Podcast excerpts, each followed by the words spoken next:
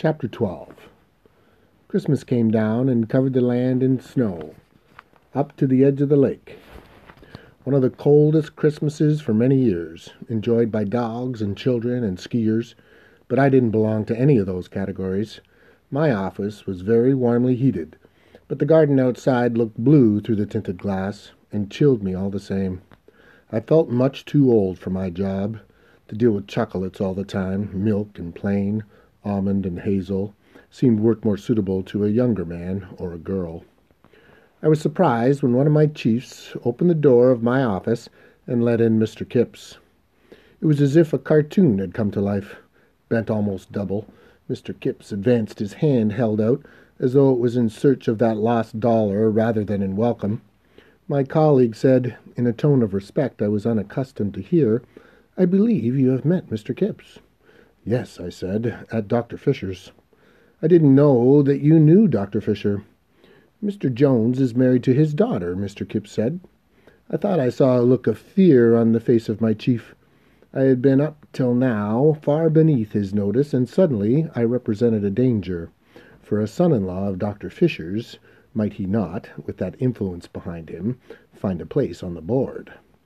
Unwisely, I couldn't help teasing him a little. Dentophil bouquet, I said, tries to undo the damage we do in this building to the teeth. It was a very rash remark. It could be classified as disloyalty. Big business, like a secret service, demands loyalty from its employees more than honesty. Mr. Kipps, my chief said, is a friend of the managing director. He has a little problem of translation, and the managing director would like you to help him. A letter I wish to send to Ankara, Mr. Kipps said. I want to attach a copy in Turkish to prevent misunderstanding. I will leave you together, my chief said, and when the door closed, Mr. Kipps told me, This is confidential, of course. I can see that. Indeed, I had seen it at the very, very first glance. There were references to Prague and Skoda, and Skoda to all the world means armaments. Switzerland is a land of strangely knotted business affiliations. A great deal of political as well as financial laundering goes on in that little harmless neutral state. The technical terms which had to be translated were all connected, I could see, with weapons. For a short while, I was in a world far removed from chocolates. Apparently, there was a firm called ICFC Inc., which was American, and it was purchasing weapons on behalf of a Tur- Turkish company from Czechoslovakia. The final destination of the weapons, all small arms, was very unclear. A name which sounded as if it might be Palestinian or Iranian was somehow involved. My Turkish is more rusty than my Spanish because I have less practice. We don't do much business with the land of Turkish delight, and the letter took me quite a long while to translate. I will get a fair copy typed, I told Mr. Kipps. I would rather you did it yourself, Mr. Kipps said. The secretary can't read Turkish. All the same. When I had finished typing, Mr. Kipps said, I realize you have done this in office time, but all the same, perhaps a little present. Quite unnecessary. Might I perhaps send a box of chocolates to your wife? Perhaps liqueur chocolates. Oh, but you know, Mr. Kipps, in this business we are never short of chocolates. Mr. Kipps still bent nearly double, so that his nose approached the desk as though he were trying to find the elusive dollar by the smell, folded the letter and the original, and tucked them away in his note case. He said, When we meet at Dr. Fisher's, you won't, of course, mention this affair is most confidential. I don't think we'll ever meet there again. But why? At this season of the year, if the weather is fine, and never mind the snow, he usually gives the most magnificent party of all the year. Soon, I expect, we shall be getting our invitations. I've seen one party, and that's enough for me. I must admit that the last party was perhaps a little crude. All the same, it will go down in the memory of his friends as the porridge party. The lobster party was a good deal more entertaining, but then you never know what to expect with Dr. Fisher. There was the quail party, which rather upset Madame Faverjon. He, he sighed. She was very attached to birds. You can't please everybody. But I suppose his presents always do. Please, I mean. He's very, very generous. Mr. Kipps began to make his bent pin way to the door. It was as though the grey moquette were a map printed with the route which he had to follow. I called after him. I met an old employee of yours. He works in the music shop, called Steiner. He said, I don't remember the name, and continued without pausing along the route which he had traced for him on the moquette. That night I told Anna Louise of my encounter. You can't get away from them, she said. First poor Steiner, and then Mr. Kipps. Mr. Kipps's business had nothing to do with your father. In fact, he asked me not to mention our meeting if I saw your father. And you promised? Of course. I don't intend ever to see him again. But now they've attached you to him by a secret, haven't they? They don't intend to let you go. They want you to be one of them. Otherwise, they won't feel safe. Safe? Safe from being laughed at by someone on the outside. Well, the fear of being laughed at doesn't seem to deter them much. I know, greed wins every time. I wonder what the quail party can have been that so upset Madame Faverjon. Something beastly, you can be sure of that. The snow continued to fall. It was going to be a very white Christmas. There were blocks even on the auto route, and Cointrin Airport was closed for 24 hours.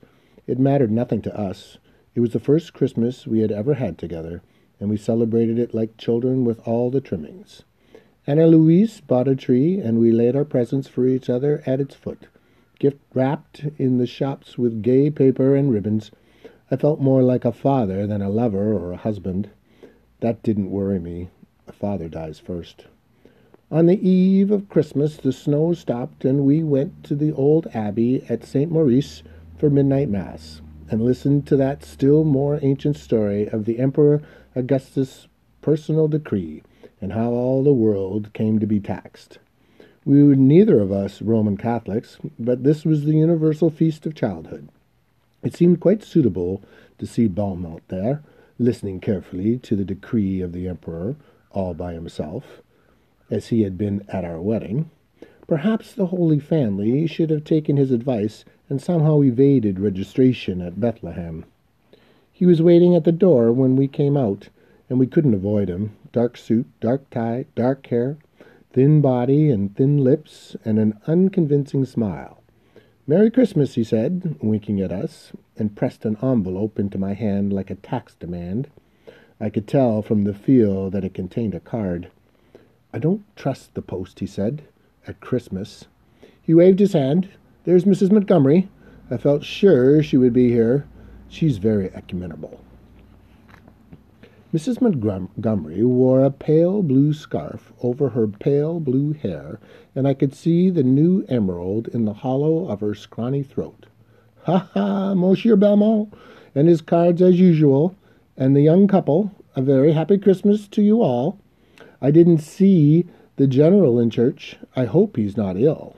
Ah, there he is. Yes, there the divisionaire certainly was, framed in the church doorway like a portrait of a crusader, stiff as a ramrod in the back and in one rheumatic leg, with his conquistador nose and his fierce moustache. It was difficult to believe that he had never heard a shot fired in anger. He, too, was alone. And Mr. Dean, Mrs. Montgomery exclaimed. Surely he must be here. Why, he's always here if he's not filming somewhere abroad. I could see we had made a very bad mistake. Midnight Mass at St. Maurice was as social as a cocktail party. We would never have got away with it at that moment. Richard Dean had appeared from the church, swollen and flushed with drink. We just had time to notice that he had a pretty girl in tow before we escaped. Good God, Anna Louise said. A party of the toads. We couldn't have known they would be there. I don't believe in all this Christmas business. Only I want to believe. But the toads, why on earth do they go? I suppose it's a Christmas habit, like our tree. I went last year alone. For no reason, I expect that they were all there. But I didn't have any of them in those days. In those days. It seems years ago. I didn't even know that you existed. Lying happily in bed that night, in the short interval between love and sleep, we could talk of the toads humorously, as though they were a kind of comic chorus to our own story, which was the only important one. Do you suppose that the toads have souls? I asked Anna Louise. Doesn't everyone have a soul? I mean, if you believe in souls. That's the official doctrine, but mine is different. I think souls develop from an embryo, just as we do. Our embryo is not a human being yet. It still has something of a fish about it, and the embryo's soul isn't yet a soul. I doubt if small children have souls any more than dogs. Perhaps that's why the Roman Catholic Church invented limbo. Have you a soul? I think I may have one. Shop soiled, but still there. If souls exist, you certainly have one. Why? You suffered. For your mother. Small children don't suffer, or dogs, except for themselves. What about Mrs. Montgomery? Souls don't dye their hair blue. Can you imagine her even asking herself if she had a soul? And Monsieur Belmont? He hasn't had the time to develop one. Countries change their tax laws every budget, closing loopholes, and he has to think up new ways to evade them. A soul requires a private life. Belmont has no time for a private life. And the divisionaire? I'm, I'm not so sure about the divisionaire. He might just possibly have a soul. There's something unhappy about him. Is that always a sign? I think it is. And Mr. Kipps? I'm not sure about him either. There's a scene of disappointment about Mr. Kipps. He might be looking for something he has mislaid. Perhaps he's looking for his soul and not a dollar. Richard Dean? No, definitely not. No soul. I'm told he has copies of all his old films and his plays, plays them over every night to himself. He has no time even to read the books of the films. He's satisfied with himself. If you have a soul, you can't be satisfied. There was a long silence between us. We should, in the nature of things, have fallen asleep, but each was aware that the other was awake thinking the same thought. My silly joke had turned serious. It was Anna Louise who spoke the thought aloud. And my father? He has a soul, all right, I said, but I think it may be a damned one.